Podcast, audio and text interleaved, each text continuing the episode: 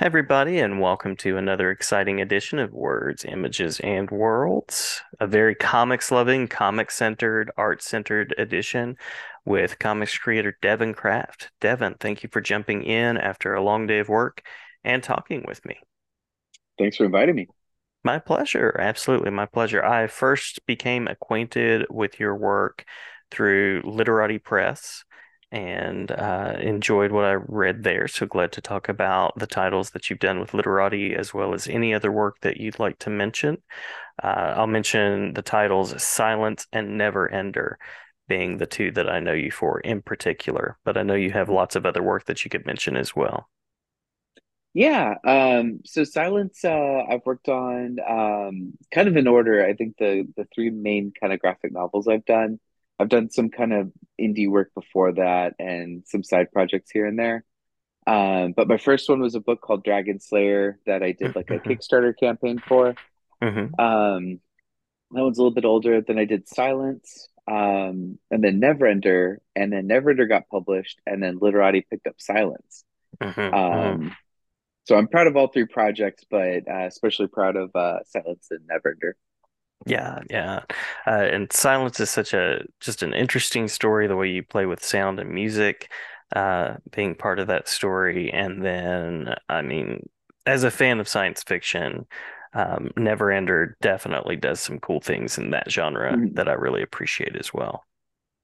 Thank you, thank you. Hmm absolutely. Um, so let, let's take it back to the the origins. How did you get attracted to comics, and what was it like the moment you said, you know what, comics are the thing that I'm going to do? So I, I came about comics uh, kind of a little backwards. Um, I was big into video games as a kid, and so played a lot of video games. Fell in love with all of the you know Japanese art styles that were presented in them. hmm Um, I think from there, you know, just the age I was, got into Pokemon, and hmm then eventually picked up Wizard magazine uh, because they did the Oh I yeah. I think I don't know if they uh, are are happy or regret having that Pokemon cover, but um, that was a whole lot of information for me in terms of like what comics were, Yeah. know. Oh yeah. Yeah. Love some Wizard magazine, some Heroes Illustrated. Absolutely. Uh, and it's it's the best. So I think that was the first kind of uh, my first introduction to comics. I picked up. Um, I'm from Roswell, New Mexico, so it's really hard to find either comics or manga. Uh-huh. Um, but our local shop, Hastings, had a little bit of manga. It had some Magic Knight Rayearth and uh, the Star Wars manga. Nice, Um, nice. So I, I got into those a little bit, and then the comics boom. I think around when the first X Men film came out, um, hmm comics just kind of started becoming a little bit more mainstream and exploding. hmm Um, and I, I remember, I think I remember at the time being like, and like the Ultimate X Men era, I remember being like, oh, like this is clearly a, a ploy for you know to get the teens, and I was probably the target audience, enjoying it Yeah, yeah. exactly as intended. But uh, yeah, I used to I used to pick up Wizard magazine and kind of just go through. They'd have like hundred issues you must read before you die, and so I'd start to you know memorize like okay, I need to read this, this, and this, and um, you know, kind of just seeing all the canonical comic classics, and then doing everything I could to get my hands on used copies or hmm hmm um, just kind of whatever I oh I also being as a little bit of a library geek so I could I could get to our library and pick up Sandman or pick up uh Joe Sacco or just you know just Yeah. random stuff all over the map. Um you know uh, Epicurus the Sage. I could I would just find really interesting stuff in the in the library that I might not have bought but I was happy to read anything.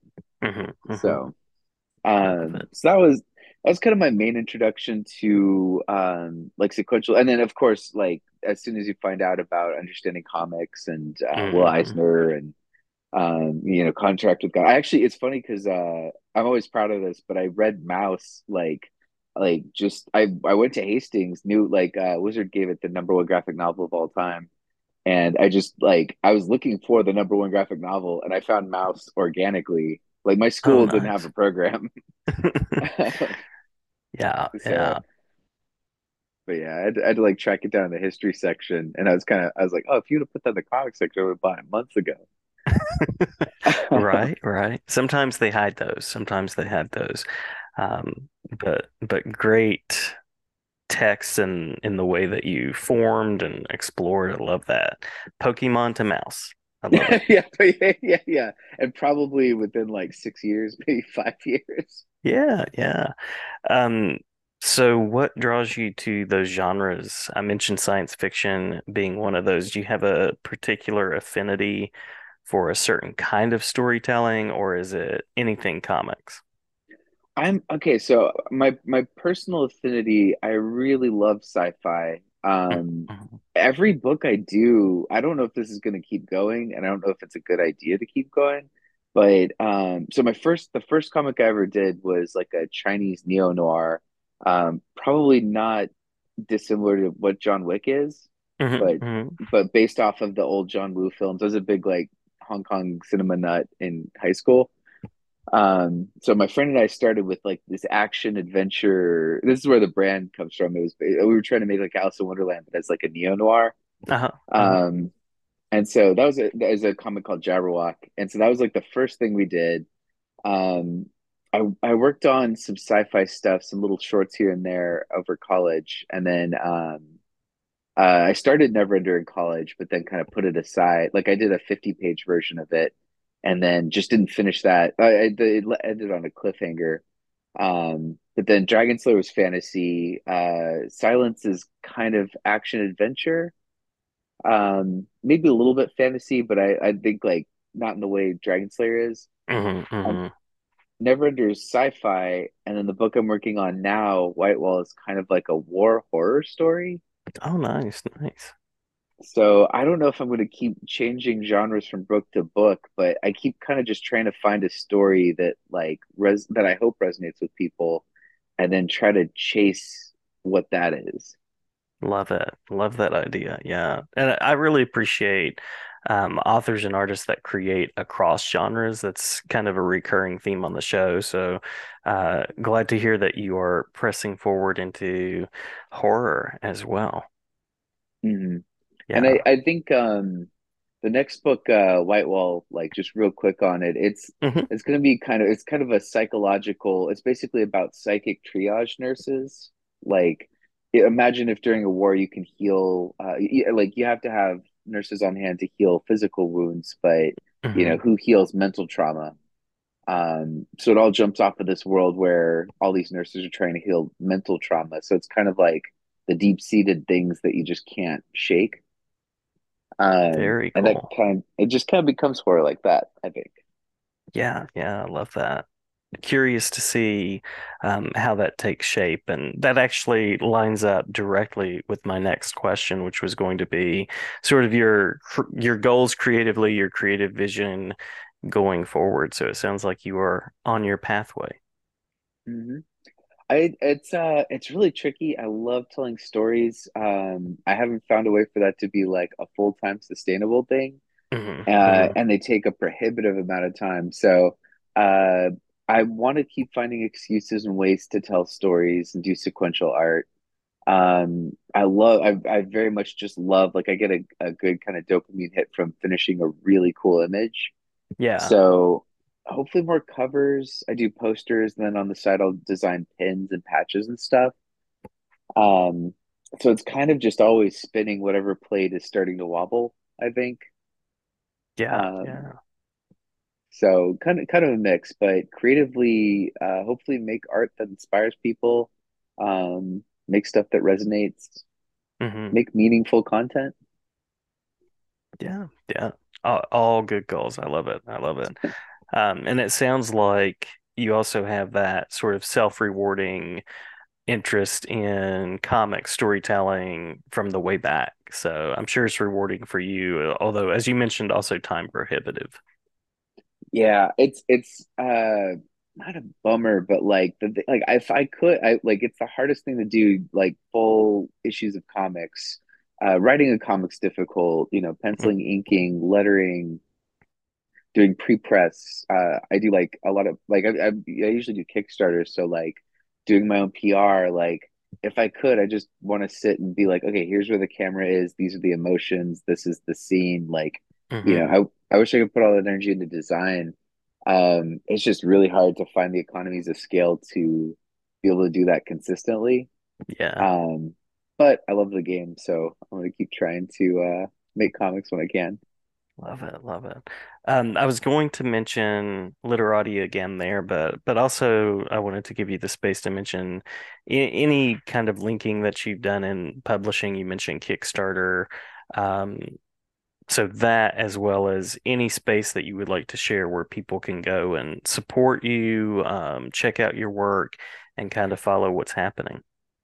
Yeah, um, so Literati, they're absolutely amazing. Uh, it's been really great, kind of. So, so Silence was a book that was initially uh, kickstarted, but like kind of, kind of as you you'll gather from the the podcast, I tend to work solo, and I do get people to proofread, but um, nobody's formally editing a lot of my work, hmm um, which is a very necessary role. But I I tend to just kind of like keep roll, you know, keep keep working on stuff. So um, they did a great job of going through and being like, okay, like this is what we're understanding from from the text. You intend this, uh, you know, catching some egregious uses of commas.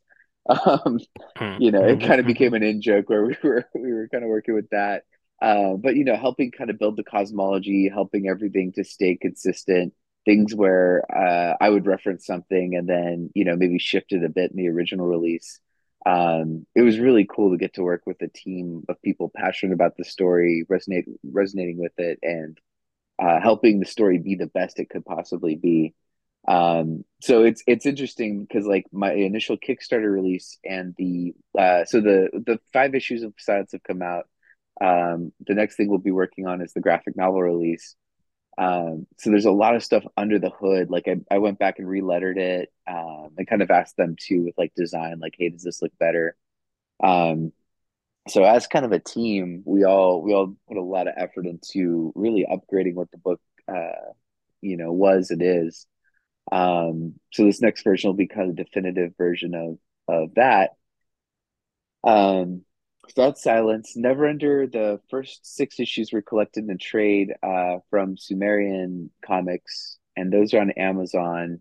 Um, really, really proud of of that book. That's the most recent thing uh, I just hmm wrapped up. hmm Um, it's a nine issue series, so the first six are in that trade, and we're looking at doing a, an omnibus uh, currently.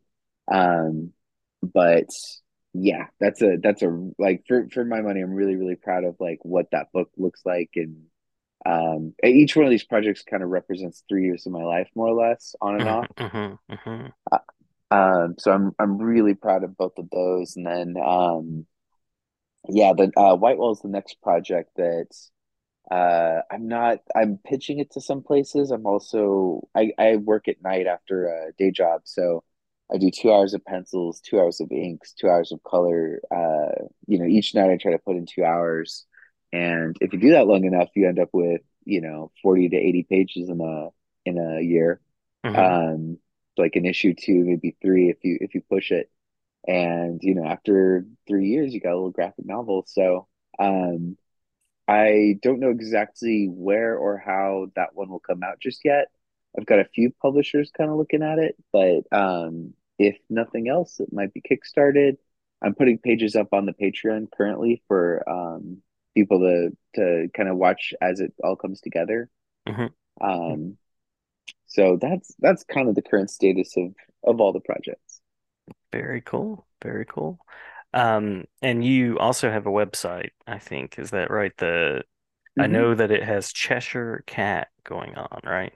Yeah, so CheshireCatArt.com has um, all the posters. I design a lot of like kind of fan art posters Um, I used to kind of do a, a thing where I would sell posters at shows to be able to afford time to do comics. Uh-huh. Um, so I did that for four years or so, where I'd go and sell stuff and be like, okay, this is rent, you know, and then uh, uh, so I have a lot of really cool posters. I have pins, um, patches, stickers, issues. Um, I kind of built a little shop that that uh, I ship stuff out from.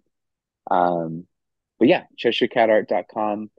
Um, if I have physical issues, which sometimes I run out, but I put stuff up there for anyone interested in uh, signed or sketched physical issues.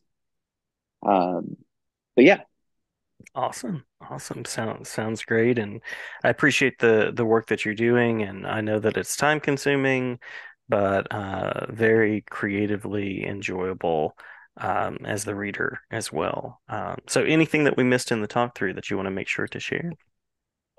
I think that covers a lot of it. Um, I also hit a lot of comic conventions in the in the Texas area. Um, every once in a while, make it out to some other states. Uh, it's kind of schedule dependent, but um, if you're in the Texas area, keep an eye out for me uh, at anime or comic shows. All right. All right. Well, thank you so much, Devin, for taking some time to talk with me. And I'm glad to talk with you anytime. Yeah, thank you. Thanks for having me on. My pleasure.